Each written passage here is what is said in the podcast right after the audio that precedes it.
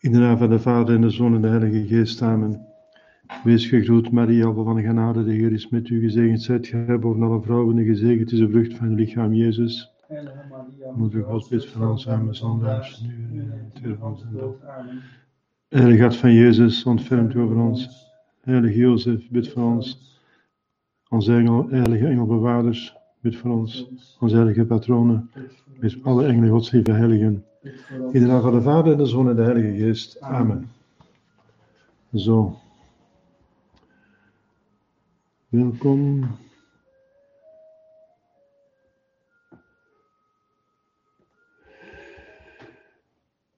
Ja, als er vragen zijn, kan u altijd uh, dus die vragen intypen bij de chatmogelijkheid en ik antwoord aan als ik dan een bepaald stuk heb afgewerkt. Dus we zijn gekomen aan vraag 125 in de Mechelse Catechismus, de gemeenschap van de heiligen. In het, uh, in het credo van de apostelen is er het tiende artikel, dat komt na de kerk. Ik geloof in de kerk, want Jezus heeft de kerk ingesteld. En uh, de kerk is natuurlijk een gemeenschap, essentieel gezien een gemeenschap, maar de, die gemeenschap die gaat verder dan de zichtbare kerk. De gemeenschap, uh, de familie van God, de gemeenschap van ja, de kerk, dan maar in de brede zin van het woord. Dus niet alleen in de strikte zin van het woord, dat het hier de kerk op aarde is, maar op de brede zin van het woord heb je de kerk als zijnde de familie van God, dus de kinderen van God. Daar behoren natuurlijk ook de zielen van het vagevuur bij, en zeker en vast de heiligen in de hemel. Ja. En de engelen in de hemel. De heilige engelen in de hemel. Die behoren allemaal tot uh, de gemeenschap, uh, dus de kerk in de brede zin van het woord, of de gemeenschap van de heiligen. En die gemeenschap van de heiligen is niet zomaar een gemeenschap, maar dat betekent ook dat er een gemeenschappelijkheid is. Dus een gemeenschap, dus, dus, een, een, gemeenschap is een vriendschap, een georganiseerde vriendschap uh, van mensen of personen, want het zijn niet alleen mensen zoals ik zei, het zijn ook engelen, uh, in de hemel die daartoe behoren, die uh, hetzelfde doel voor ogen hebben, namelijk de glorie van God tellen van de zielen, van de engelen in dit geval. Want zij zijn geschapen voor de glorie van God en de hel van de engelen. Dus uh, wij zijn geschapen, de mensen, tot glorie van God en tel van de zielen. Terwijl het ook een, uh, een wisselwerking is. De engelen helpen ook aan het hel van de zielen. Wij kunnen helpen aan het hel van de engelen, in zover dat we bijvoorbeeld op aarde een cultus kunnen verbreiden. We kunnen bijvoorbeeld zorgen, mensen aansporen om meer de heilige aartsengelen Michael, Gabriel, Raphael of een engelen bewaarders meer te, te, vereren. Dus in zover is er dus inderdaad een, een, een communicatie. Maar dat is juist typisch voor een gemeenschap, namelijk die een georganiseerde vriendschap is. Het is uh, typisch voor een vriendschap dat er een communicatie is van goederen van goederen in de brede zin van het woord, dus van goede dingen.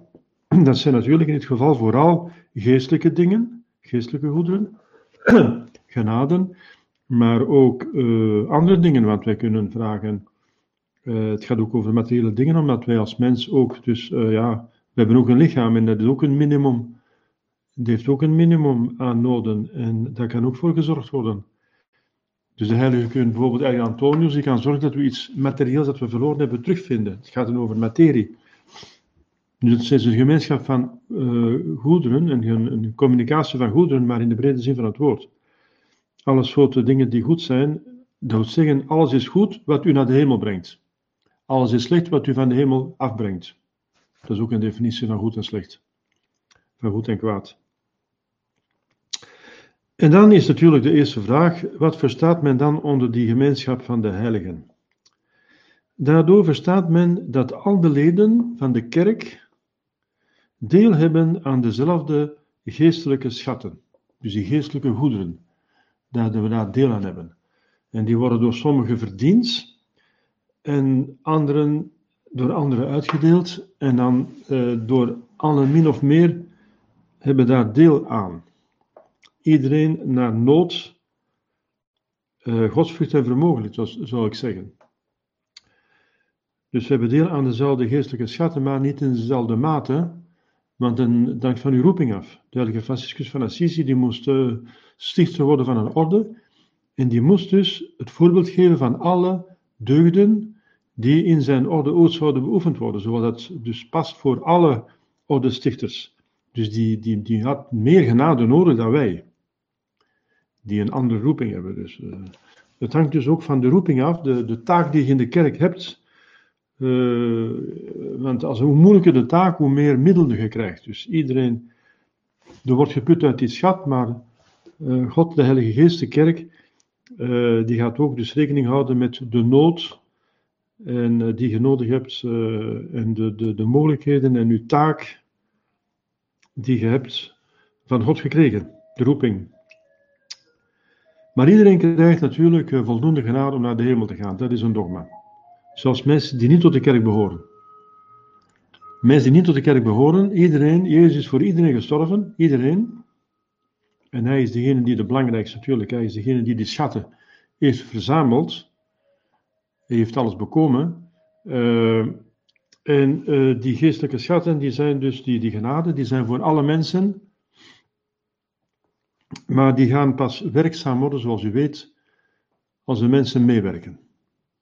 Als ze niet meewerken, dan gaan, die schatten voor hen verloren. En dat is omdat Jezus uh, uh, water en bloed heeft gezweet in de offenolijf. Toen hij zag dat zijn bitter lijden en al die inspanning, enorme inspanning, dat dat voor niks zal zijn voor een aantal mensen. Maar ze heeft het wel voor hen, hij, is wel, heeft het wel verdiend. Die, mens, die schatten staan ter beschikking, maar er wordt dan geen gebruik van gemaakt. En uiteindelijk komen die schatten dan aan anderen toe, die er wel gebruik van maken. Want de Heilige Schrift zegt, zijn, uh, zijn priesterschap, zijn officie zal aan, anderen gegeven worden die het waard is. En dat gaat dan over Judas. Judas is gestorven en zijn plaats van apostel werd ingenomen door iemand anders, namelijk door Matthias, die dan gekozen werd. Dus, dus God laat uiteindelijk niets verloren gaan. Dus als men bijvoorbeeld bidt voor een ziel in het vagevuur, denkt men, en die ziel zit toevallig in de hel, dat men niet weet, dan is dat gebed niet verloren. Dan gaat God dat gebed gebruiken voor een andere ziel die u dierbaar is, of die, eh, die God beslist, die het nodig heeft, eh, die wel in het vagevuur zit. Dus er gaat niks verloren. Hm? God houdt niet van verspilling. Dus de, leden van de kerk, dus zoals ik zei, in de brede zin van het woord, hè, het gaat over de, de drie kerken, of beter gezegd de drie afdelingen van de kerk. De leidende kerk, dat is de, het vagevuur, dat zijn, daar zijn heiligen, want die kunnen niet meer zondigen en die zijn in staat van genade gestorven. En die gaan zeker naar de hemel, in die zin zijn ze heilig. Maar die moeten dus nog uitboeten, zoals u weet de kerk op aarde, dat is de strijden, dus, dus de, de, het vagevuur is de leidende kerk. De kerk op aarde is een strijdende kerk. Hè? Wij zijn dan strijden tegen het kwaad. Ik zal vijandschap stellen tussen u en de vrouw, tussen u en na nakomelingschap. Het is oorlog op aarde, een eeuwige oorlog. Die gaat uitmonden op hemel en hel. Dus wij zijn de strijdende kerk, wij moeten strijden, wij moeten uh, vechten, wij moeten ons inspannen dag en nacht. Ehm, we hebben vijf vijanden. Eh, de duivels, de, de, de, wereld, die de structuur is van mensen die de zon organiseren, en onze drievoudige beheerlijkheid in onszelf, het gevolg van de erfzonde en van onze eigen zonde en ondeugden.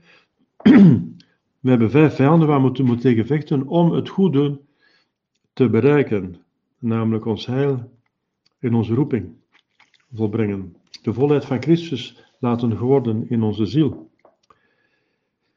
Ja, en dan inderdaad, die vraag gaat er dan over, wat zijn dan die geestelijke schatten uh, waar al die leden van een kerk dan deel zouden aan hebben, of aan hebben?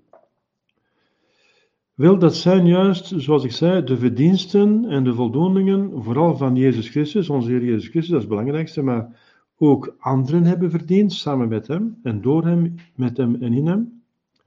Namelijk van Maria, Maria heeft volgens kerkvaders zoveel verdiend als Jezus, maar door Jezus en met Jezus en in Jezus. Niet op, niet op zichzelf, maar uh, door met, met Jezus.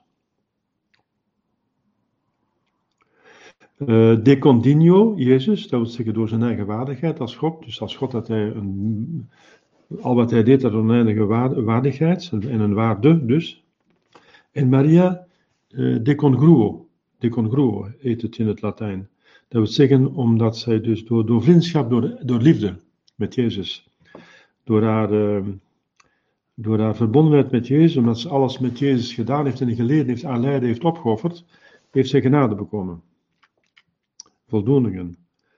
Vergiffenis van zonde. Dus, uh. En de andere heiligen. Ja, hoeveel zijn er nu al na 2000 jaar? Zoveel heiligen. En de meeste van hen hebben voor zichzelf verdiend, maar ook voor de anderen. Want Jezus vraagt ons vanaf het begin om niet alleen voor onszelf te bidden, maar ook voor de anderen. Als hij ons leert bidden, zegt hij: Zeg onze Vader die in de hemelen zijt. Onze. Dus je bidt uh, ook voor de anderen, niet alleen voor jezelf. Dus die heiligen hebben dus uit gehoorzaamheid aan Jezus en ook uit naaste liefde uh, voor de anderen gebeden. Dus er zijn geweldige genaden, niet alleen voor zichzelf, maar voor de anderen. Uh, dus de heiligen hebben voor zichzelf verdiend, maar ook voor de anderen. Dus voor ons. Uh, en die, die bidden nog steeds voor ons in de hemel. Hm? De vruchten van het misoffer, die oneindig zijn. Ieder misoffer dat wordt opgedragen, dat brengt het kruisoffer van Jezus tegenwoordig. En dat heeft zoveel genade als het kruisoffer zelf. Dus eindeloos. Dan kunnen we dus genade vragen als we daarmee met het, kruis, met misoffer verenigd zijn. Vooral als we assisteren, als we deelnemen. Maar ook als we dus van verre volgen, zoals het nu gebeurt. Eh, met die, met, zoals vele mensen de mis volgen van verre. En dan ook die, dat heet dan de geestelijke communie volbrengen. Communie, dus een unie met, samen met, communie met Jezus en met de kerk. Met de andere mensen. Want een hostie bestaat uit verschillende, uh, is één hostie natuurlijk, maar bestaat uit verschillende graankorrels. Dus dat betekent uh, dat er één kerk is, een eenheid in liefde, maar dat er verschillende leden zijn. Dat die kerk bestaat. En dat wij dus eenheid vormen met Jezus door de communie, maar ook met alle mensen die in staat van genade zijn. Als iedereen verenigd is met Jezus, dan zijn we ook automatisch met elkaar verenigd. En van de sacramenten. De sacramenten zijn de belangrijkste uh, bronnen van genade. De gebeden. De gebeden zijn bronnen van genade.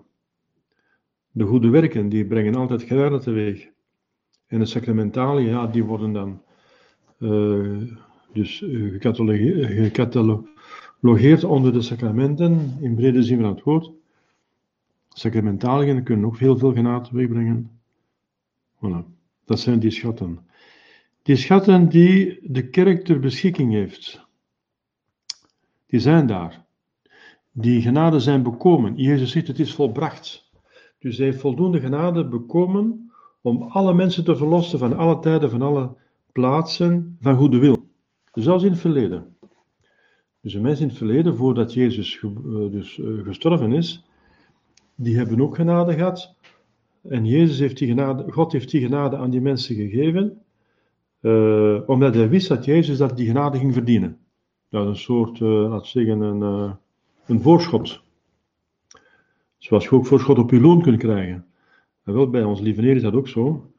Want die mensen kunnen er niet aan doen dat ze voor Jezus geboren zijn. Zoals wij er niet kunnen aan doen dat wij gelukkiglijk na Jezus geboren zijn. Dus die, die moeten ook naar de hemel kunnen gaan. Die moeten ook een kans hebben naar de hemel te gaan. Dus die verdiensten van Jezus, die stonden al ter beschikking zoals voor hij ze verdiend had. Door goedheid van God. Maar hij heeft ze nadien inderdaad verdiend. Hij heeft ze verdiend. En hij zegt, het is volbracht aan het kruis. En toen gaf hij de geest. Het was volbracht. Dus alle verdiensten zijn daar, alle genaden zijn daar om alle mensen naar de hemel te brengen. De hemel is geopend en de duivel is virtueel overwonnen. Als de mensen, ik bedoel, ik bedoel virtueel met als de mensen mee willen. Als de mensen natuurlijk willen doodzondig blijven doen, ja, dan blijven ze onder de uh, imperium van de duivel, omdat ze dat willen. Maar als ze het niet willen, dus uh, ja, daarmee zeggen de engelen vrede op aarde aan de mensen van goede wil. En de anderen dus, die hebben geen vrede op aarde, die hebben geen vrede met God. Die zijn in oorlog met God omdat ze niet van hun doodzonde af willen. Waaruit ontstaat de gemeenschap van de heiligen? Wel, die ontstaat uit de enige eenheid die de leden van de kerk door de werking van de Heilige Geest met het ene hoofd, Christus, dus het hoofd van de kerk, ene hoofd Christus en onder elkaar verbindt, zoals ik zei.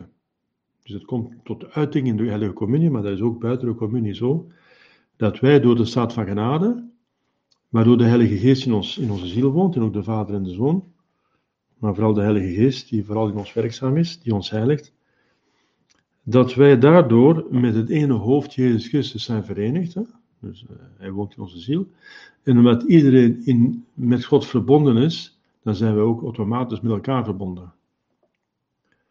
En er is dus een soort, uh, ja, een vriendschap onder ons. Uh, ja, en dat is die vriendschap van de staat van genade, die de vriendschap is met God, maar die kan niet bestaan zonder vriendschap, liefde voor de naaste. Want Jezus zegt zelf, de, de evangelie, Johannes, de Johannes-evangelie, uh, als iemand uh, zegt dat hij God bemint, maar hij bemint zijn nevenaaste niet, dan is hij een leugenaar. Hoe kunt je zeggen dat je God bemint als je zijn beeld niet eens bemint? De, de, de ziel, de ziel niet eens bemint. Dus de nevenaaste zijn naar het beeld van God geschapen. En als je het beeld niet eens bemint, hoe kun je dan zeggen dat je de afgebeelde dan bemint? God die afgebeeld is in de ziel. Ook al zijn die zielen soms zwart door de doodzonde, ja, maar het zijn toch zielen die geschapen zijn door God en die de mogelijkheid hebben om zich te bekeren, eh, zolang als ze leven. En wij moeten uit naaste liefde en het liefde tot God moeten proberen die, die zielen, als ze dan afgeweken zijn, ook helpen naar de hemel gaan, te bekeren. Dat is juist naaste liefde, dat is voor hun zorgen dat ze gelukkig worden en dat Gods eer en glorie op aarde gekend wordt door de bekering van de, van de, van de zondaars. De glorie van God wordt geweldig uh, geëerd doordat uh, mensen naar de heiligheid streven. Je kunt niet geen grote eer aan God geven dan heilig te worden en naar de hemel te gaan.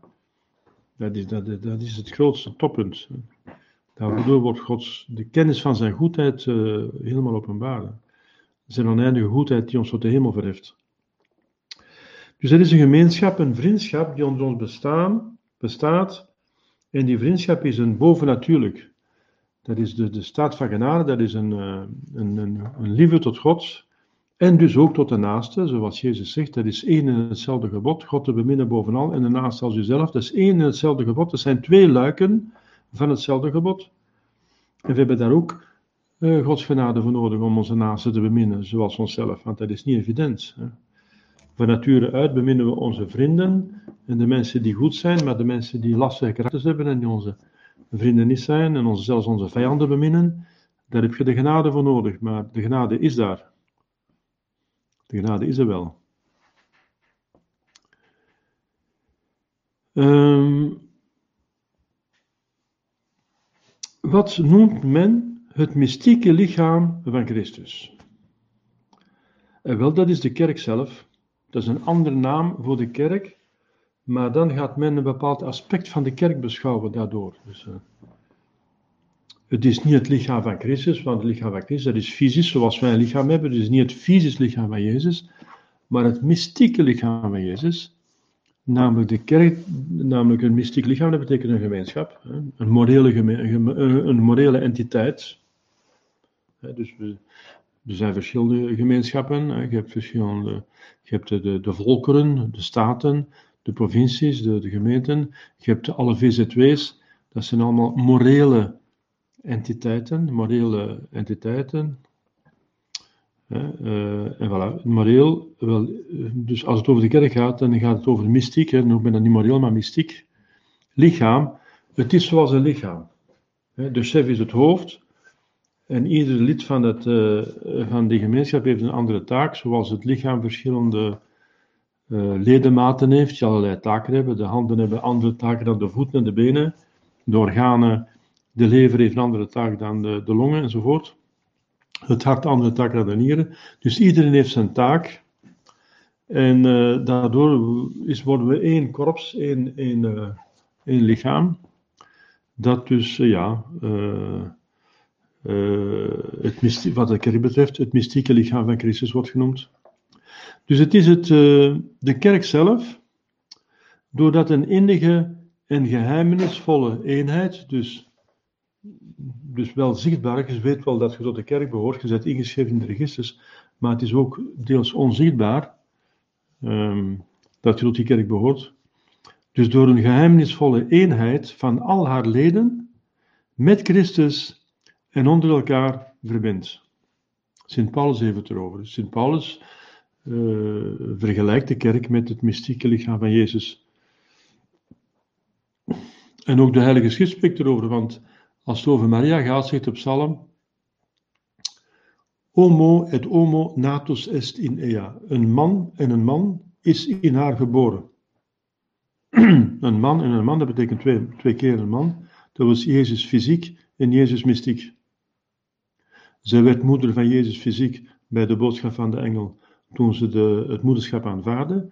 En ze wordt uh, dus moeder van Jezus mystiek onder het kruis. Als zij die, uh, die vraag van Jezus uh, aanvaarde, dat hij zei, zie daar uw zoon. En hij wees naar Johannes, die volgens de kerkvaders de ganse kerk vertegenwoordigde.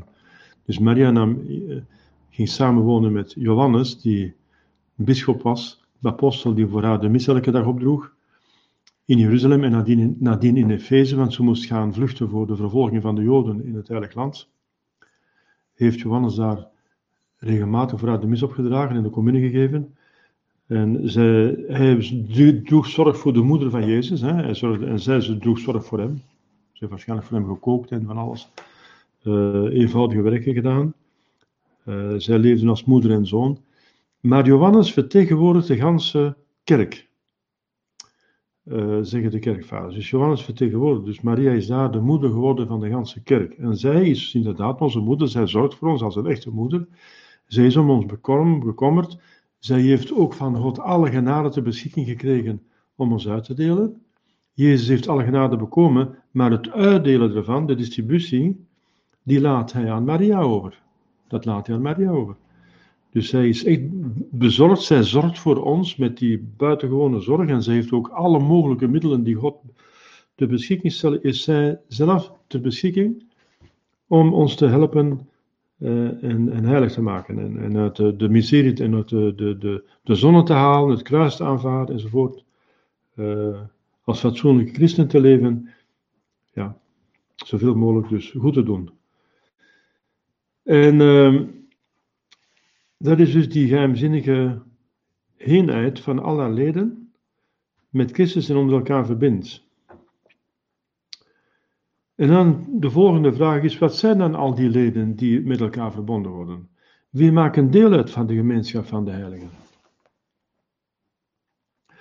Wel, we hebben het al een beetje over gehad.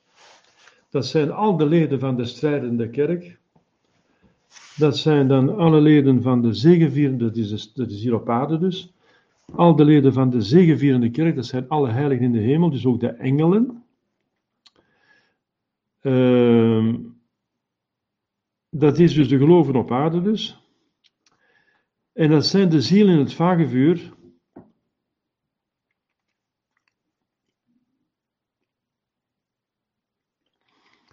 De ziel in het vagevuur en de gelukzalig in de hemel. Dus je hebt de strijdende, de leidende en de zegevierende kerk. De strijdende zijn de geloven op aarde. De zielen in het vagevuur zijn de leidende kerk. En de zegevierende kerk, of de, triomfalist, de, de, de, de triomfantelijke kerk, zijn de gelukzaligen in de hemel. Wat die gelovigen op aarde zijn, moet je ook nog onderscheid maken tussen degenen die zichtbaar tot de kerk behoren en degenen die onzichtbaar tot de kerk behoren. De meesten behoren natuurlijk, hoop ik toch, tot zichtbaar tot de kerk, die zijn, die zijn ingeschreven, die behoren tot de parochie, die hebben een register van doopregisters, uh, vormselsregisters, eventueel huwelijksregisters, of Die zijn ingeschreven als, uh, met, met, een priesterwijding of in een kloostergemeenschap. Of zelfs uh, een vormsel wordt ook ingeschreven. En ook begrafenissen. Dan gaan ze van de ene kerk naar de andere. Dan gaan ze van de sterrende naar de leidende of de zegevierende kerk. Ze, ze veranderen van afdeling. Uh, maar je hebt ook mensen die tot de kerk behoren, maar op een onzichtbare wijze. En dat zijn de mensen die dus de, het doopsel van begeerte hebben. Uh, dat is gans uh, leren over het doopsel van begeerte. Misschien moet ik het er nu even over hebben, want, of anders uh, zullen we het erover hebben bij, als we het over doopsel hebben. Um, doopsel. Dat is helemaal achteraan. Ja, uh,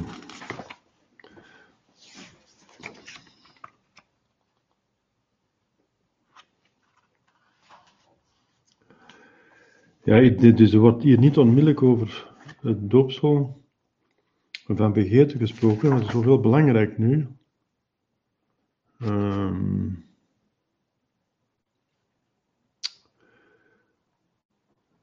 Maar me doet dat er ergens over gesproken wordt, over het hoofd van begeerte. Ik weet niet meer waar, maar misschien hoef ik daar heel even over spreken dan nu. Het normale doopsel, dus, dus je wordt lid van de kerk door het doopsel. Maar er zijn drie soorten doopsels. Drie soorten doopsels. Ja, ik ga hier eens even een vraag, ga even kijken wat die vraag inhoudt. Iemand die in staat van doodzonde sterft, kan hij toch nog gered worden op het moment dat hij voor God verschijnt. En dan toch nog op het laatste moment voor God kiest. Nee. Dus de, de gaat tot aan de, de dood.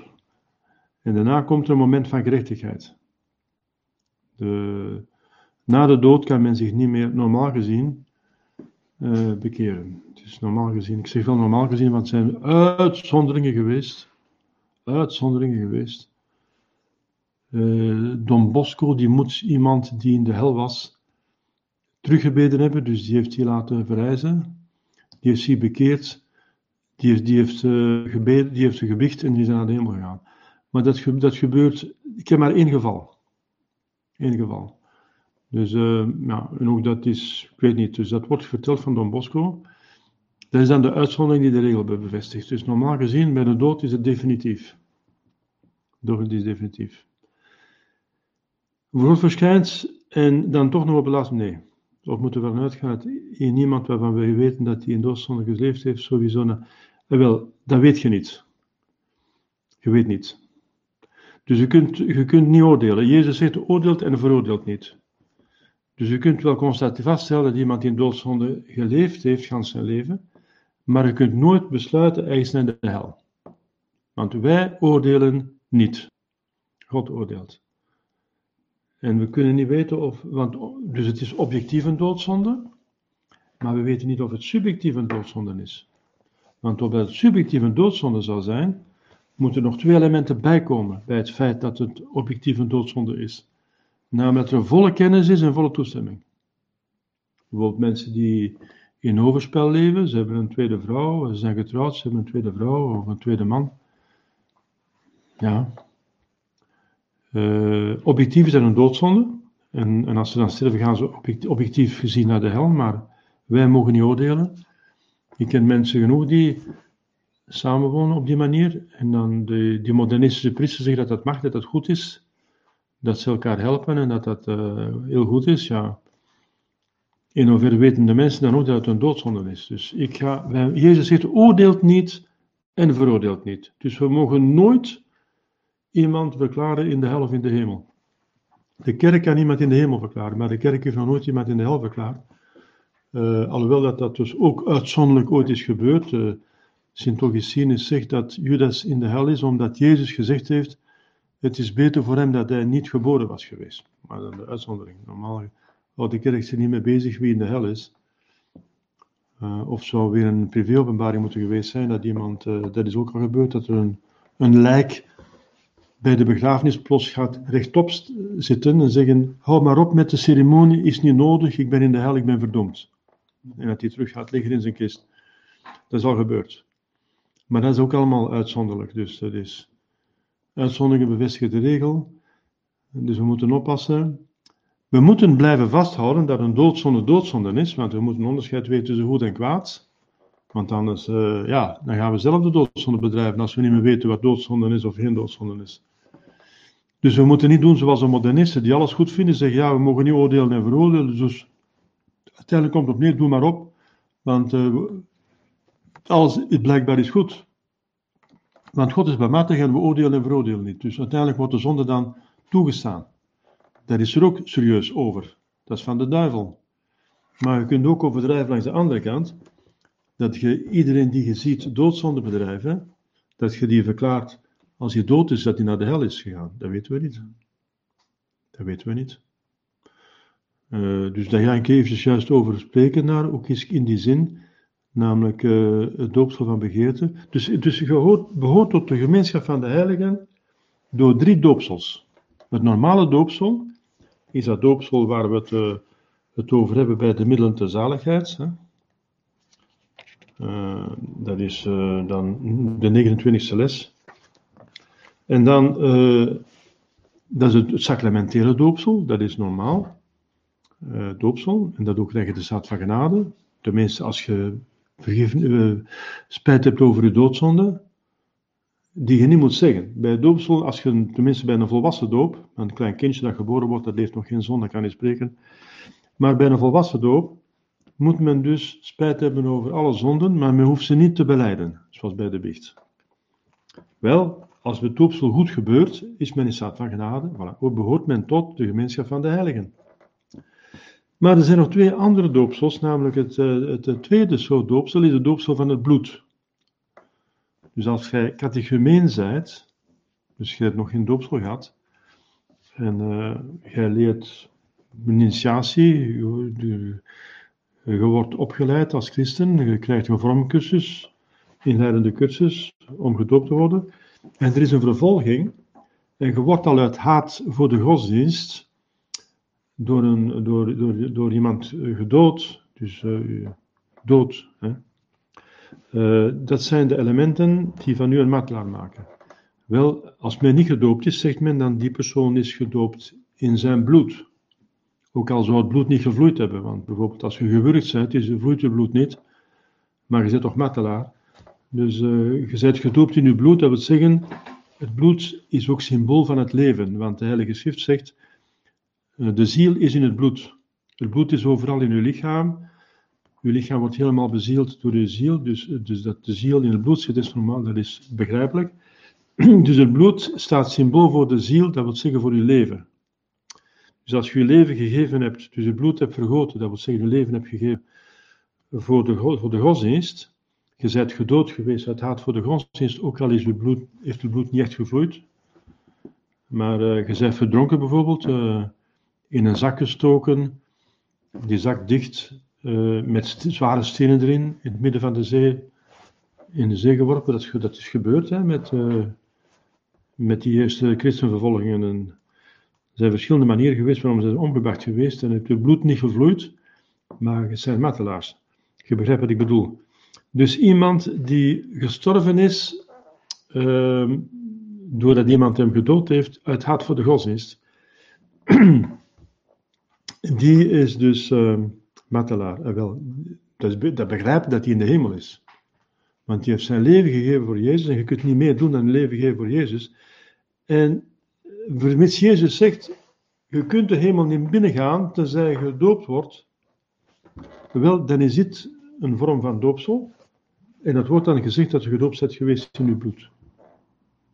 Er is nog een derde vorm van uh, doopsel. En dat wordt dus geleerd door het concilie van Trente en door vele pausen. De laatste paus die daarover gesproken heeft is Pius XII. Uh, en die heeft ook uh, het ketterij van het Fineïsme veroordeeld, want pastoor Finney van Boston in de jaren 50 die leerde dat uh, je alleen maar naar de hemel gaat door uh, het sacramentele doopsel. Die is veroordeeld tot Pius XII als ketter.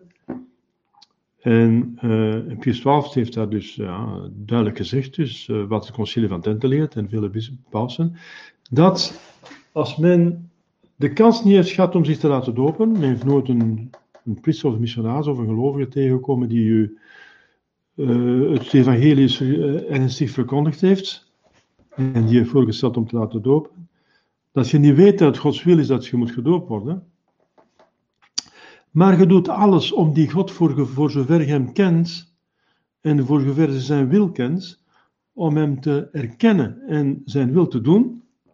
Als je er alles aan doet tot het einde van je leven en je sterft zo, ja, hoe kan God u dan zo, hoe kan u God eeuwig in de hel gooien? Dat is onmogelijk. Je hebt uw best gedaan om hem te kennen en te beminnen. En er is daarvoor dat we op aarde zijn. En het is uw schuld niet dat die missionarissen niet tot u zijn geraakt. Dat is toch uw schuld niet. En dus, dus, dus, dus, dus uh, heilig uh, wraak roept, dus, dus, dus um, allee, uh, het is godslastelijk om te zeggen dat God zo iemand in de hel zou gooien. Zoals die pastoor Fine dat zei. Dat is godslastelijk. Dat is, dan zou God niet goed zijn. Dan zou hij niet rechtvaardig zijn en ook niet goed zijn, niet rechtvaardig. Dus een mens die, allee, het ergste geval, de mens die het minste bovennatuurlijke talenten heeft gekregen, die heeft nog steeds twee. Iedereen heeft minstens twee bovennatuurlijke talenten. Uh, dat staat ook in de Heilige Schrift.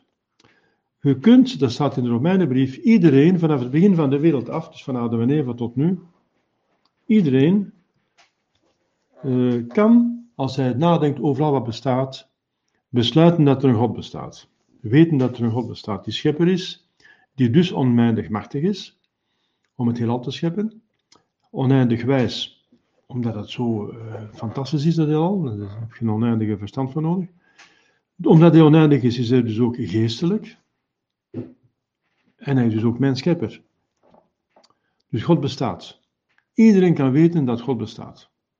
Dus dat talent heeft iedereen gekregen. Ah, wel, als die mens dat aanvaardt dat God bestaat en die zoekt om God te danken, want hij weet ik besta door hem, dus een plicht van dankbaarheid, en hij weet ook dat hij, het tweede ding, het tweede talent dat iedereen gekregen heeft, dat staat ook in het evangelie, dat staat in het eh, begin van het, eh, evangelie van Johannes. Hij is het licht, dus Jezus, dat ieder mens verlicht in de wereld komt. Dus iedereen heeft een geweten.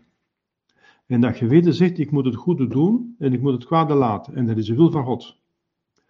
Wel, als die die twee talenten gebruikt en goed gebruikt, dus hij erkent dat er God bestaat, en hij zoekt zijn wil te doen voor zover het kent wordt geweten. En heeft het ganse leven gedaan. En als hij dus afgeweken is, heeft hij vergiffenis gevraagd uh, aan die God die hij bemint. Ja, dan heeft hij het doopsel van begeerte. Dan behoort hij tot de kerk. Dus, maar niet tot de zichtbare kerk. Hij behoort niet zichtbaar tot de kerk. Want hij is niet ingeschreven in de registers van een parochie. Maar hij behoort, zoals men zegt, tot de ziel van de kerk. Hij behoort uh, tot de kerk op een geestelijke manier. Dus hij behoort tot de ziel van de kerk.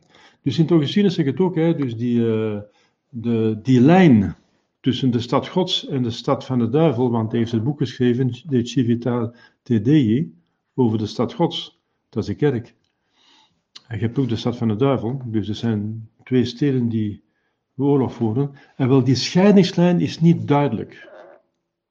Want er zijn er in de kerk die gedoopt zijn die naar de hel gaan, want ze sterven in staat van doodzonde. Dat bestaat. En die behoren eigenlijk aan de duivel toe. En er zijn mensen die officieel buiten de kerk staan en blijkbaar aan de duivel zouden toebehoren, want zijn heiden of ik weet niet wat, weet ik veel. Uh, of joden die, die besneden zijn, maar niet gedoopt. Uh, en die toch uh, hun best doen en doopsel van beheerd hebben en eigenlijk tot de kerk behoren en naar de hemel gaan. Dus de scheidingslijn, zegt Sint Augustinus zelf, is min of meer. Is niet duidelijk. Het is grosso modo wel zo natuurlijk. Hè? Het is evident dat uh, om naar de hemel te gaan moet je van de kerk behoren. Maar uh, dat is heel haarfijn uitgelegd door dat doopsel van begeerte. Dus eigenlijk uh, zitten er maar katholieken, uitsluitend katholieken in de hemel. Want degenen die zogezegd niet katholiek waren, maar boeddhist, als er een boeddhist in de hemel zit, dan zit hij daar niet als boeddhist, maar als katholiek, omdat hij het doopsel van beheer heeft gehad, als mens van goede wil, die gezocht heeft God te beminnen, God te kennen en God te dienen en Gods wil te doen. Door zijn geweten. Dat is in kort de leer van uh, het doopsel van begeerte. Maar er moet hierover gesproken worden, want je spreekt over de gemeenschap van de heiligen. En wie zijn die heiligen? Wie zijn mijn medebroeders hier op aarde? Wie, zijn, wie behoren tot de kerk? Wel, dus wij weten wie tot de kerk behoort. Daar hebben we de vorige keer over gesproken, dat we het over de kerk hadden. Wie zijn de leden uh, van de kerk? Wie zijn de leden van de kerk? Dat is nummer 107. En we hebben ook nog in het begin van de catechismus gehad. Wat is een christenmens? Dat is nummer 6. Dus we hebben twee keren gezien wie tot de kerk behoort. Maar dat is tot, zichtbaar tot de kerk behoort. En nu hebben we het dus over de gemeenschap van de heiligen. Dus past het dat we ook over die leden spreken, die tot het mystieke lichaam van Jezus behoren, maar op een uh, niet duidelijke manier. En God weet het. Want alleen God kan weten of iemand uh, in zijn hart naar God zoekt en zijn best heeft gedaan. Dat weten wij niet. Dus die kennen wij niet. Die mensen die eigenlijk door een doopsel van begeren tot de kerk behoren, die kennen we eigenlijk niet. Die kennen we niet, maar God kent ze. En Maria zorgt ervoor. En Maria zorgt zoveel mogelijk dat ze, dat ze natuurlijk ook een zichtbaar lid van de kerk worden. Maar dat is niet altijd mogelijk. Als ze ergens in, in China wonen, waar uh, de kerk vervolgd wordt en uh, heeft geen mogelijkheid. Trouwens, dit is in ganz China. Er worden 1 miljard 300, meer dan 300 miljoen inwoners, want ik, ik heb contact met Chinezen daar. Er is daar in dit ganse land, dat immense land, dat meer inwoners heeft dan de ganse Europese Unie, is er geen enkele priester, geen enkele bischop die geldig gewijd is. Dus uh, hoe kunnen die dan, natuurlijk, die gaan elkaar wel dopen en zo, maar je hebt ook het probleem van de conciliëren daar, die, uh, die, die, die, uh, die hebben moeilijkheden om uh, te worden, want ze zeggen, ja, we moeten trouw blijven aan de paus, trouw blijven aan de paus, maar dan zijn we katholiek. En wie gaat het toen allemaal uitleggen? Ik probeer het toen allemaal uit te leggen, maar uh, ja, dus je, je botst daar op de Chinese muur, hebben wij zo'n spreken. ja, we moeten bidden voor die mensen. Maar uh, iedereen kan naar de hemel gaan, dat is een dogma. Iedereen met de kans. Aan zouden mensen in de hel zitten die eigenlijk een schuld niet is. Dat is, dat is, dat is, onvoorstelbaar voor een oneindige goedheid en oneindige rechtvaardigheid. Ja. Ondertussen is hier een vraag verschenen. Uh, geldt wat u zegt over het doopsel van begeren nog steeds in deze tijd waarin bijna iedereen via het internet het ware geloof kan leren kennen? Ja, wie zal erover oordelen? God oordeelt erover. Hebben die Chinezen in China internet? Uh, met moeite, hè? Dus internet wordt afgeblokt. Dus er is een, een, een elektronische muur deze mensen geraken daar niet uit. Dus internet wordt gecontroleerd door de Chinese partij. Uh, ja. Het is een censuur, dus het is niet evident. Hè? Ik weet of al alle mensen in sloppenwijken, uh, die, die wilden in Afrika allemaal internet hebben. en op internet staat er ook heel veel onzin en heel veel ketterijen. Een koe vindt er een kalf niet meer. Er zijn zoveel bloggen die zeggen dat ze katholiek zijn, zelfs traditioneel, zelfs de vakantistische zelfs, en die, die het niet zijn eigenlijk, die gewoon ketters zijn en schismatiek. Dus je moet bijna een theoloog zijn, een psychiater en een psycholoog, om in internet te zien wat, wat goed en slecht is. Dat is allemaal door de kerk verboden, al dat gedoe op internet. Dat is gewoon verboden. Dat is doodzonde. De, de, de, in, in kanoniek kerkelijk wetboek staat er nog steeds, nog altijd geldig, een kerkwetboek een kerkelijke boekwet, boekwet of de wet van de publicaties, er mag geen enkele publicatie gebeuren die over godsdienst gebeurt, geschiet of over moraal, wat goed en slecht is, ook niet. Of je zelfs geen vroom prentje mag gepubliceerd worden zonder toestemming van een katholieke bischop of zijn gedelegeerde katholieke priester. Er wordt geen rekening mee gehouden. En er zijn dus heel veel onzin dat er eh, katterijen, schisma, privéopenbaring die vals zijn, duivelse dingen circuleren er op internet. Dus, dus dat is niet zo eenvoudig voor mensen om het ware geloof op internet te vinden. Is niet eenvoudig. Mijn, uh, uh, mijn, mijn, mijn, mijn YouTube-kanaal heeft maar 432 uh, abonnees. En ik zie dat de priesters hebben, die hebben tienduizenden abonnees en honderdduizenden abonnees. Maar die, dat zijn dan Novus Ordo en zo. Wat vertellen die? Onzin. Dus ik, het is niet zo eenvoudig. Het is niet zo evident. Dus God zal. Ja, het opstel van begeerte bestaat nog steeds. Absoluut. Er zijn mensen die, die tot de conciliëre secte behoren en het goed menen en die hebben in staat van genade. Er zijn mensen die tot de ware kerk behoren en dan nog in doodzonde zitten en die, dat is nog altijd zo. Ik hoop van niet, maar uh, het kan altijd zo in theorie. Ja, dus wij mogen niet oordelen en veroordelen, maar dat neemt niet weg dat we de principes moeten aanhouden. Wat goed is, is goed, wat slecht is, is slecht. En dan moet je goed weten wat goed en slecht is. Maar als je het voor je ziet gebeuren, moet je wel zeggen, die daad, dat geschrift, dat gezegde, die uitspraak is verkeerd, doodzondig. Maar je kunt nooit zeggen, die, die gaat naar de hel. Die zit in de hel als die die, die is getroffen, die zit in de hel. Dat kun je niet zeggen. Je moet uh, oppassen dat je de juiste. het is dansen op een slappe koord, maar het is mogelijk. Het is mogelijk. Dus je kunt het ware geloof leren kennen op, internet, maar het is uh, soms heel moeilijk te vinden. Hè? Want ze zeggen allemaal dat ze het ware geloof hebben. De islamieten ook zeggen ook dat ze het ware geloof hebben. Wie gaat bewijzen dat hij het ware geloof heeft? Nou ja, dat hebben we gezien. Dat ziet je aan de kenmerken van de ware kerk. Maar ja, uh, goede vraag, inderdaad. Dat is een, uh, heel actueel. Uh, welke gemeenschap bestaat er tussen ons en de heiligen in de hemel? Oh ja, dat weten we ongeveer. Uh, de heiligen in de hemel, die kennen de gebeden die wij tot hen richten. En de eredienst die wij hun bewijzen. Bijvoorbeeld vandaag hebben we de mis opgedragen voor de heilige Julielmus, hè, abt dus die is, die is daardoor verheerd geweest vandaag, die heeft het door ons genade kunnen geven. Wij genieten van hun voorspraak bij God en van hun overvloedige voldoeningen. En er zijn zelfs heiligen die ons zijn toegewezen, het zijn de heilige patronen, hè, de schutsheiligen, bij ons doopsel, bij ons vormsel, ook beroepshalve. Als jij smid wordt, dan heb jij de heilige Eloi. Hè. Een bakker, ik weet niet hoe, wie is bakker? Uh, Laurentius. Laurentius? Ah ja, omdat die gebakken werd, ja. Laurentius werd zelf geroosterd. Nu zei ze patroon van de bakker, dat gaat goed zijn. Ja, ik heb hier een bakker voor mij, dus een, of iemand uit een bakkersfamilie. de heilige Laurentius. Um, voor keelziekten uh, de heilige um, Godelier, want die werd gewurgd. Uh, de heilige Apollonia voor tandartsen, want die werd alle tanden bij de, met martelaarschap werd alle tanden uitgeslagen. En de heilige Apollonia die is dan uh, dus patroon is van de tandartsen en voor iedereen die, keel, die, die tandpijn hebben.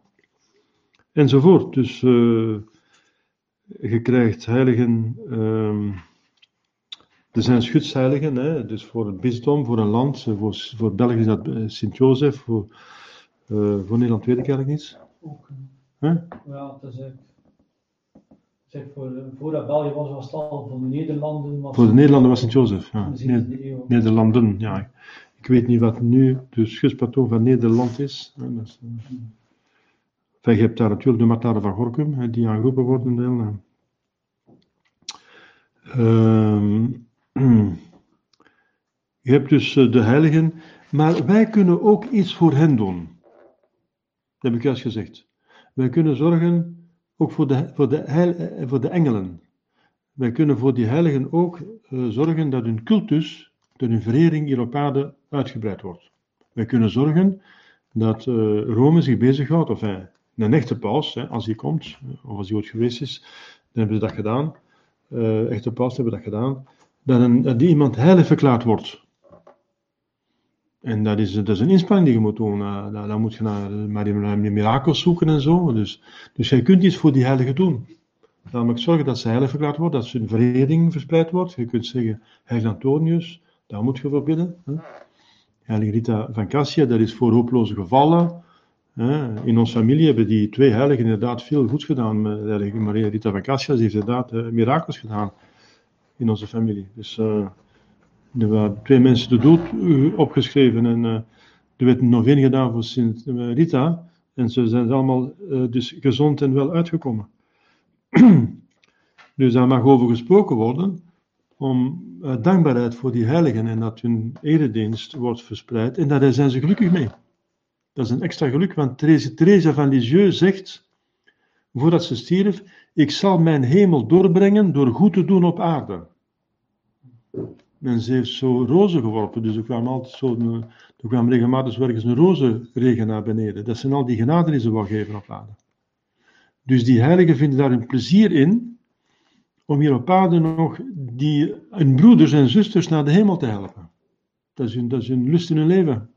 Natuurlijk is het belangrijkste dat ze God zien, maar God verlangt ook dat die zielen gered worden. Dus zij helpen God daarin, uh, die de verlossing heeft georganiseerd. Welke gemeenschap bestaat er tussen ons en de ziel in het vagevuur? Ja, dat is natuurlijk uh, heel dringend. Sint Thomas zegt dat is de dringendste zaak die we moeten doen, dat is die mensen, die, die zielen helpen, want die lijden veel meer dan we op aarde kunnen lijden. En die zijn meer waard dan wie ook op aarde, want die gaan zeker naar de hemel. Dat kan niemand hier op aarde zeggen dat hij zeker naar de hemel gaat.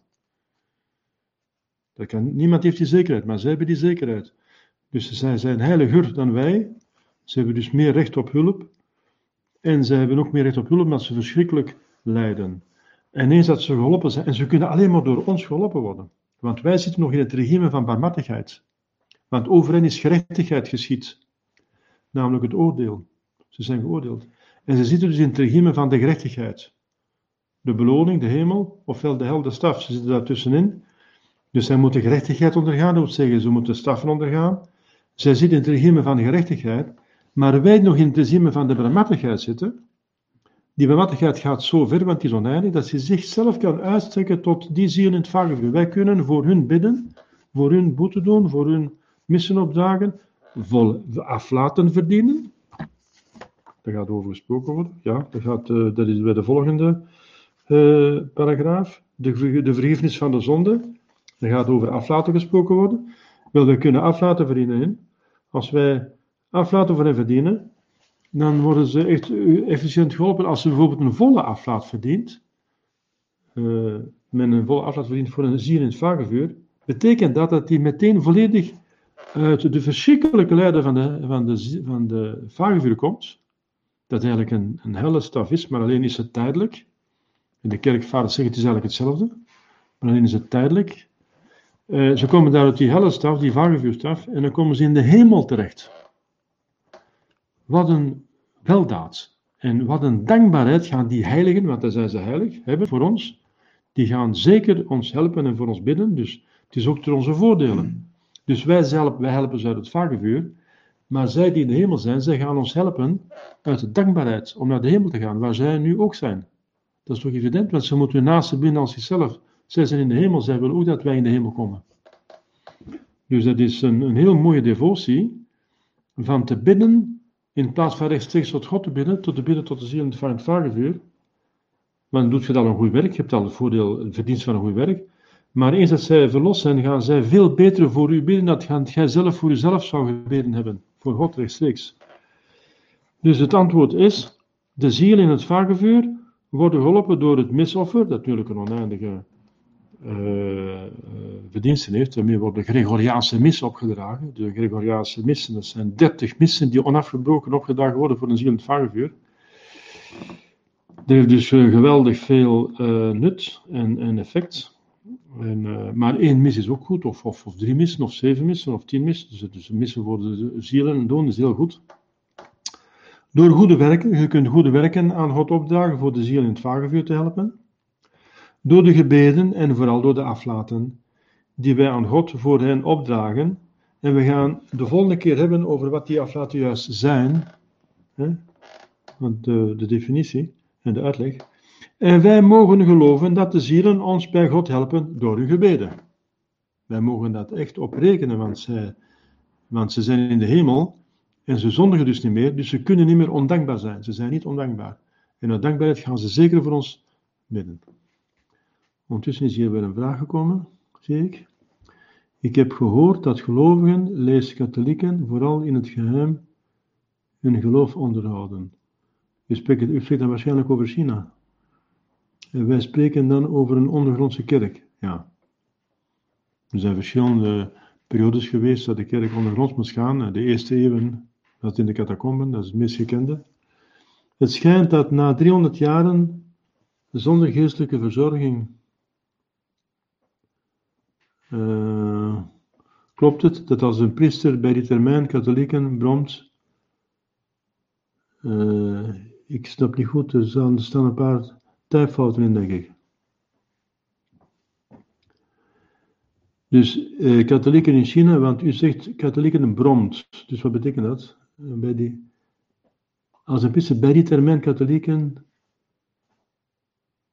wat betekent dat? Het schijnt dat na 300 jaar. Ja, die Chinezen zijn niet 300 jaar zonder. Uh... ik snap uw vraag niet goed. Uh... in China zijn ze niet 300 jaar zonder priester. Hè? Dus dat is uh... sinds de revolutie van, van Mao. Dat is wanneer, dat, wanneer dat gebeurt, Mao. Daarvoor ook al met de bokseropstand. Hè? Ja. ja, maar dat was maar even met die bokseropstand. Ja. ja. Dus wat is uw vraag eigenlijk? Dus wat als een priester, wat als een priester bij die termijn, of na die termijn bedoelt u? Ik snap het niet goed. Ah ja, in Japan, dat was 100 jaar. In Japan zijn de Japanners 100 jaar zonder priester geweest. Ja, dat klopt. 100 jaar zonder priester. Ja, en dat zijn, die behoren ook tot de kerk. Want zonder priester hadden ze nog altijd het doopsel. Een leek kan ook het doopsel geven. Ze hadden eh, de biecht niet, maar ze konden dus vergiffenis bekomen door een volmaakte akte van berouw van hun doodzonde. En door een onvolmaakte akte van berouw, door hun dagelijkse zonde. Ze konden de communie krijgen, niet sacramenteel, maar een geestelijke communie, want ze wisten dat er ergens op aarde veel missen werden opgedragen. Want de kerk bleef voortbestaan elders buiten Japan. En ze, ze hadden dan het, de geestelijke communie. Het huwelijk kunnen ze elkaar ook toedienen. Ze hadden ook het sacrament van het huwelijk. Dus een huwelijk dat wordt toegediend. Dus in, uh, normaal moet dat met een priester gebeuren, maar als er geen priester is, mag het geldig ook gebeuren zonder priester. En dan is het ook het sacrament van het huwelijk, want ze zijn gedoopt. Gedoopten die, uh, die huwen uh, als katholieken, die, die, dan is dat, die, die krijgen het sacrament van het huwelijk. Het heilige hoofdsel hadden ze dus niet. Maar daar is ook weer een, een volmaakte akte van berouw. Kan weer de vergiffenis van zonde bekomen. Het priesterschap hebben ze ook niet. Maar de vader is ergens, ergens priester voor zijn, in brede van het woord, voor zijn gezin. En uh, ja, Misschien was de ene ander meer, had hij meer kennis van het geloof en, uh, en, moest hij meer uitleg geven die het nog wisten. Zo. Die kreeg, kreeg een beetje de leiding zo. Uh, wijze mannen mochten dan wel misschien raad geven, geestelijke raad aan anderen. Dat staat ook in, dat wordt ook door de kerk aanvaard, dat wijze leken ook elkaar kunnen, anderen kunnen geestelijke leiding geven. Dat kan. Maar ze hadden dus geen, ja, de rest hadden ze dus niet. Hè? Ja, ze konden wel geloften afleggen, ze konden wel maandelijk leven en zo. en natuurlijk, de bron van de genade die ze hadden, dat is het gebed en devotie. Ze hadden geen sacramenten. Sacramentaliën die gaan verloren, want daar heb je priester voor nodig. Maar je kunt sacramentalen doen overleven, uh, bijvoorbeeld wijwater, als je telkens minder bijvoegt dan dat er is. Dan blijft de zegeling bewaard. Dus je hebt nog uh, 50 uh, milliliter wijwater over. Wel doet er dan 40 milliliter bij, gewoon water. En dan heb je 90 milliliter en dan is 90 milliliter wijwater. En als je 90 milliliter wijwater hebt en je doet er 80 milliliter gewoon water bij, heb je dan 170 milliliter wijwater. En zo kun je dat uh, dus blijven bewaren, de zegening. Want het is een principe dat een geest, dus in dit geval een wijding, iets geestelijk iets, verbonden blijft met de stof. Uh, en als die stof verdeeld is, dat dus, uh, dus de, die geest blijft bij het belangrijkste gedeelte van die stof. Dus je hebt water en wijwater. Wie haalt het als je het mengt? Wie van de twee? Ah, wel degene die de meeste materie heeft. Hè? Bijvoorbeeld als een lichaam verongelukt je hebt een ongeluk en je verliest een been. De ziel kan kiezen Blijf ik in het been zitten of in de rest van het lichaam? Ja, de, de, de ziel gaat, gaat kiezen voor het belangrijkste deel van het lichaam, gaat het been verlaten en blijft in het lichaam zitten. Dat is, dat is evident. Dus een algemeen principe is dat de geest het belangrijkste gedeelte volgt. En voor materie is dat natuurlijk niet specifiek een geest, behalve wijwater, dat is inderdaad een geest, maar dat is een genade. Maar bijvoorbeeld het feit dat het water is, is niet een geest, maar is wel een vorm van de materie. En dat is zoals een geest, zegt, uh, zegt Aristoteles. Maar dat is geen. Of wij zijn met filosofie bezig, dat is niet belangrijk. Onthoud het, uh, hetgeen het belangrijkste is. Dus wat betreft wijwater, kan men dat door aan te lengen de wijding bewaren. Maar dat mag alleen gebruikt worden als er geen priester beschikbaar is. Anders is dat niet toegestaan natuurlijk. Normaal moet de priester dat doen. Maar dat is alleen maar voor wijwater zo. Dat is niet voor. Uh, ja, voor andere dingen ook wel gedeeltelijk. Bijvoorbeeld, je hebt een paternoster. En het, het, kruisje is kapot. En je vervangt het, het kruisje van de paternoster die gewijd is door een ander kruisje dat niet gewijd is. Dan krijgt die, dat kruisje de wijding van de paternoster. En zoals je telkens bolletjes vervangt door niet gewijde bolletjes, uh, maar het belangrijkste deel van de paternoster blijft wel bewaard, dan gaat die zegening over naar die bolletjes die werden bijgevoegd. Dus daar, daar, daar werkt het ook mee. Daar werkt het ook mee.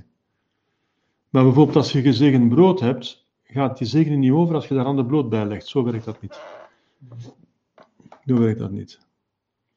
Dus, uh, dus het is beperkt. Het is beperkt. Maar ik leg het u uit, want het zou misschien, misschien van pas komen, misschien kom je in een vervolging terecht. En men moet weten hoe men overleeft zonder priester. Het kan zijn, maar dat is geen normale situatie. Dus er, zal, zullen altijd priesters zijn en bisschoppen, want het concilie van Trente zegt, hij die zegt dat er geen klerus is, dat er geen bisschoppen zijn in de kerk, in de doem. Dus er zijn altijd bisschoppen in de kerk. Maar ja, soms kunnen het er bisschoppen zijn die ver verwijderd zijn en die niet in de buurt wonen. Ja. Dan nog een vraag. Als de priester bij de katholieken komt, kan hij meteen aan de slag gaan. Dat kan ik geloven. Dus. Het eerste wat hij moet doen, dat is nagaan of ze geldig gedoopt zijn. Het tweede, dan moet hij catechismus geven, want dat gaat samen. Ten derde moet hij, uh, ze, degene die gedoopt zijn, moet hij bichten. Hij moet dan die huwelijken nagaan, of dat ze geldig gehuwd zijn. En de ongeldige huwelijken moet hij dus uit elkaar jagen en, uh, en de geldige huwelijken die moet hij bevestigen. Dus hij gaat, dat is geldig gehuwd, hè, want er zijn die, die soms durven van vrouw te veranderen. Ze profiteren ervan dat er geen controle van de kerk is. En dat is natuurlijk, uh, dat, dat gaat niet. Dus de priester moet dan nagaan of het de huwelijken zijn. In Afrika noemen ze dat mariage. Je hebt marié en mariage. Voor degene die Frans verstaan. Marié is gewoon huwen. Mensen met elkaar huwen. Maar mariage, dat is als iemand al drie, vier, vijf vrouwen heeft. Uitmaken welke zijn vrouw is en wie zijn vrouw niet is. Normaal is dat de eerste vrouw die hij getrouwd is. En die anderen zijn, eh, die moet hij wegsturen. Dat is mariage. Dat is niet huwen, maar hu, uh, ja, er bestaat geen woord voor in het Nederlands. Uh, mariage, dat is hu huwelijken. huwen en huwelijken. Ja. Dus huwen, ik vind nu ter plaatse zo'n woord uit dat op het Frans trekt. Marie, marié, mariage. Mariage bestaat niet in een woordenboek, dat hebben die Afrikanen zelf uitgevonden. Dat wil zeggen, een huwelijk sluiten en dan mariage is een huwelijk uitmaken welk het hele huwelijk is tussen al die vrouwen die hij heeft. Ja. Dat moet hij doen.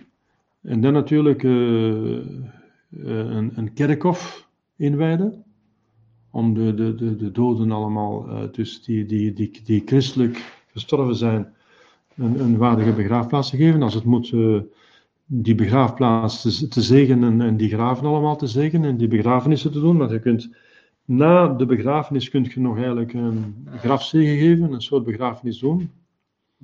Dat moet je allemaal doen. En natuurlijk, het belangrijkste is de catechismus gaan geven, hè, dat ze mensen toch hun geloof kennen zoals het hoort.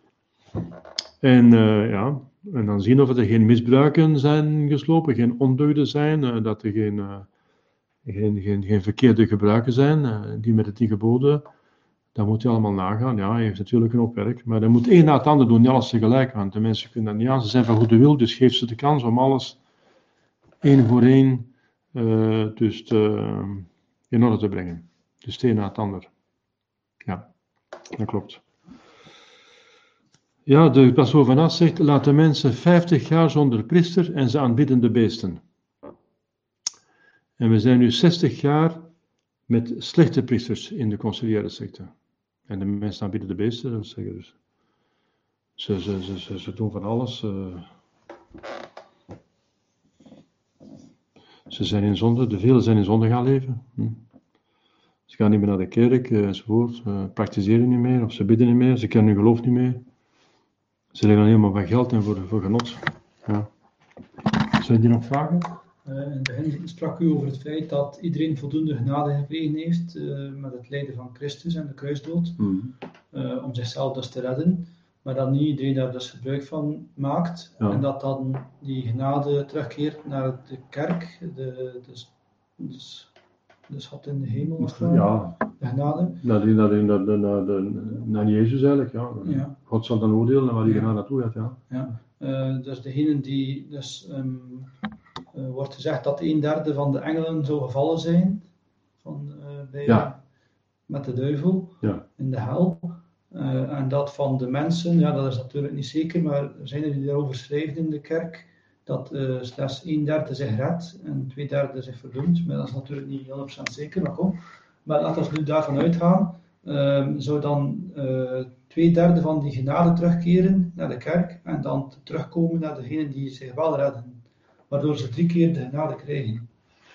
Uh, nee, nee, het is geen. Uh, zo boekhoudkundig gaat het niet. Okay. Uh, dus iedereen heeft voldoende genade gekregen, maar je moet niet vergeten dat het minste lijden van Jezus een oneindige waarde heeft. Oneindig. Dus je hoeft niet te gaan berekenen hoeveel genade we uiteindelijk gaan krijgen. Dus.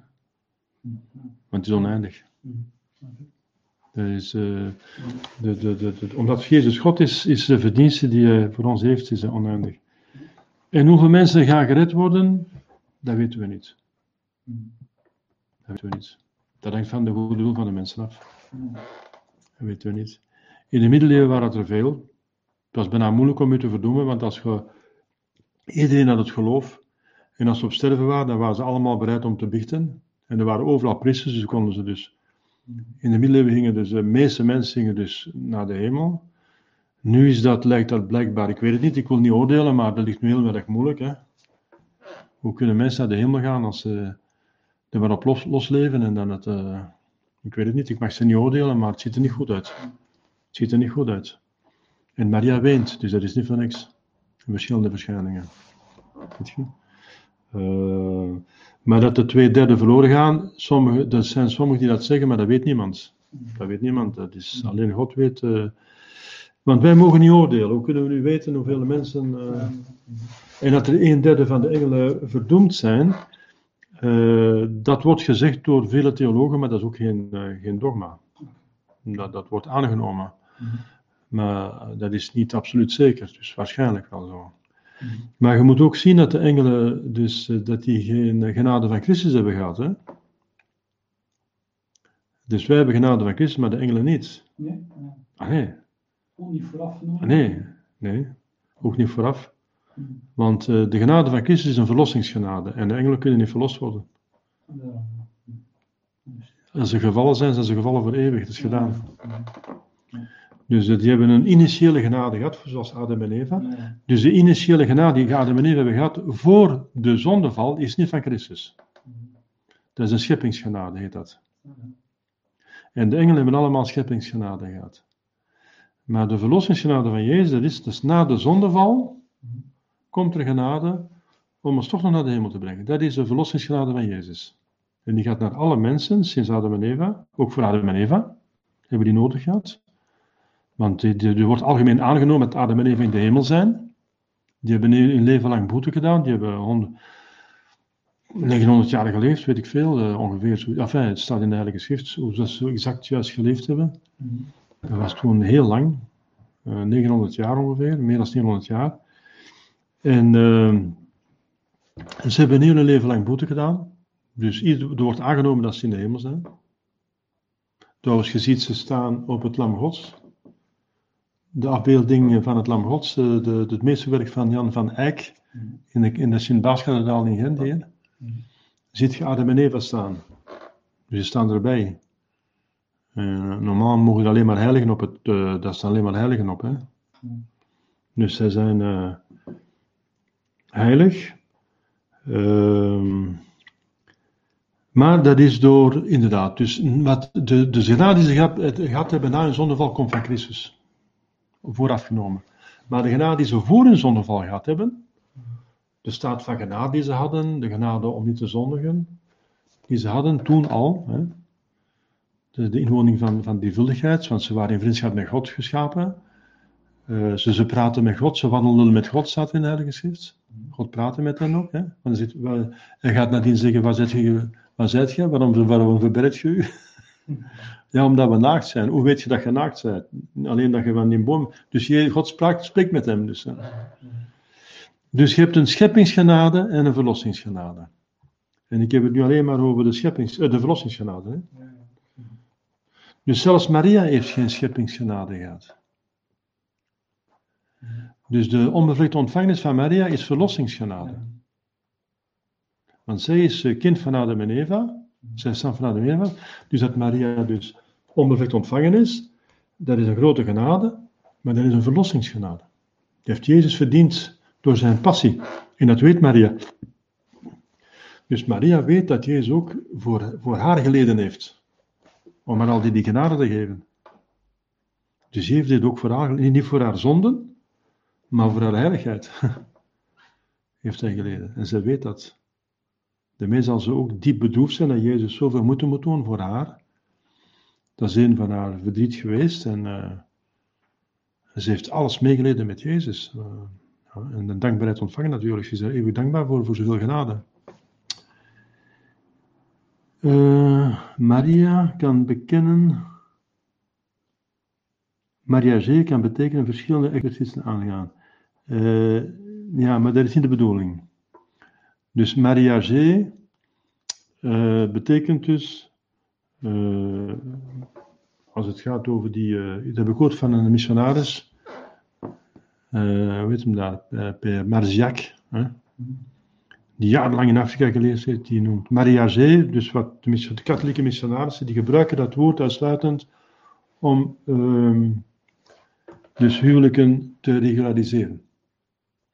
Dus als er iemand christen is of wilt worden, en die heeft, omdat hij voordien islamiet was of gewoon heiden, en dat wordt toege, dus eh, polygamie wordt toegestaan, dan moet dat natuurlijk geregeld worden. Wie is uw vrouw?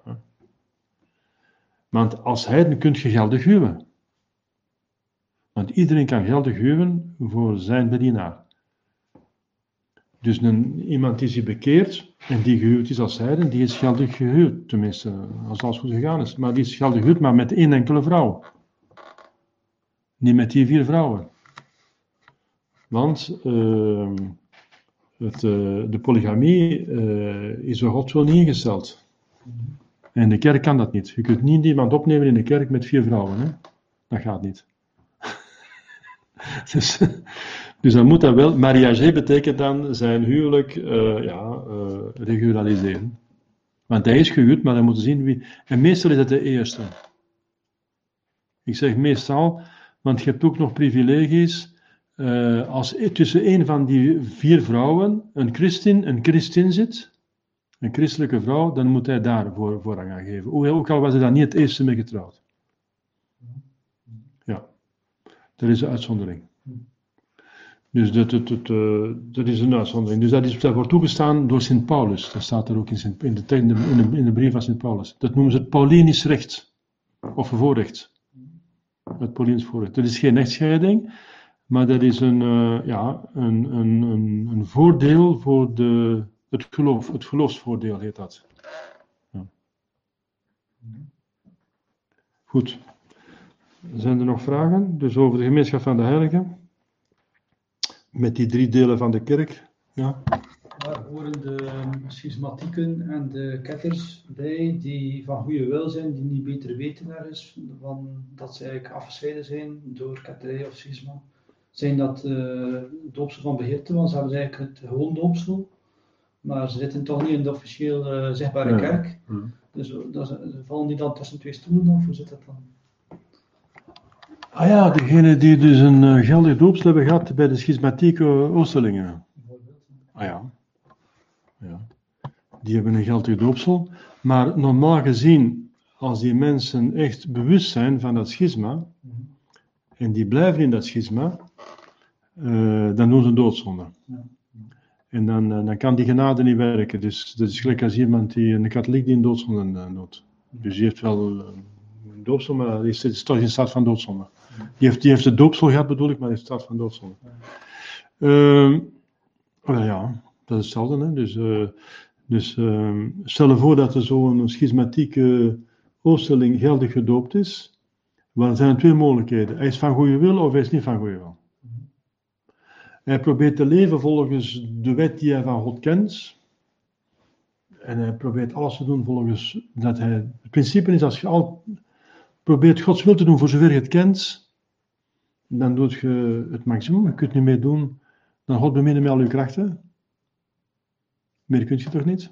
Dan zet je voor God gerechtvaardigd. Maar behoort niet zichtbaar tot de ware kerk. Dat is te vergelijken met doopsel van begeerte. Maar in dit geval spreekt men niet van doopsel van begeerte, want deze is al gedoopt. In ieder geval spreekt men gewoon van mensen die in staat van genade zijn. Ondanks het feit dat ze tot de ketterij behoren en tot de schisma, zijn ze toch in staat van genade door hun onwetendheid dat het ketterij een schisma is. En dat ze hun, toch hun goed hun best doen. Maar wij hebben de plicht als missionaris die mensen uh, uit hun onwetendheid te halen. Hè? Gaat en onderwijst alle volken, leer ze onderhouden, doop ze, leer ze onderhouden, uh, gaat en onderwijst. Dus wij moeten wel blijven, wij moeten niet zeggen, ja, die zijn in staat van genade, laat ze maar. Zo werkt dat niet, want die hebben toch moeilijkheden om zich te redden, want die zitten toch in een slechte omgeving. Waar de genade hindernissen ondervindt. Om goed te gaan door, door juist die doodzonde van uh, ketterij en schisma. Die objectieve doodzonde van ketterij en schisma. Zoals bijvoorbeeld als jij... Uh, als jij in ontucht leeft en je weet net dat er een doodzonde is, je hebt niet echt een doodzonde op je hart, maar je hebt wel gecontacteerd, je doet een, een, een ontucht op. En je bent toch onder invloed van het kwaad en een duivel heeft ergens toch invloed op je. Ook al mens je dus. Het dus het is niet omdat de mensen in staat van genade zijn, uh, maar toch verkeerd zitten dat je ze moet laten doen. Je moet ze eruit halen. Zo vlug mogelijk. Hier was nog een vraag? Ja, um voor eh, het martelaarschap ehm, mensen die ik eh, objectief gezien in schisma of katerij zitten, maar niet beter weten en toch gemarteld worden omwille van hun geloof in Christus. Mhm. Ook al zitten ze met katerij of met de schisma. Zijn dat dan martelaren of niet? Hè? Dat is ook zoiets. Nou ja, dat is nog zoiets. Uh, ja. Ja. Ah, ja. Als die mensen, zijn die mensen die in ketterij leven en die geldig gedoopt zijn, uh, en die gemarteld worden voor hun geloof, uh, worden die, uh, krijgen die de eer van het martelaarschap. Ah, wel, als ze van goede wil zijn, hebben ze al staat van genade. Maar als ze de eer van het martelaarschap krijgen, hangt er vanaf voor wat ze gedood worden. Worden ze gedood voor die ketterij, ja, dan is dat is geen martelaarschap. Hè?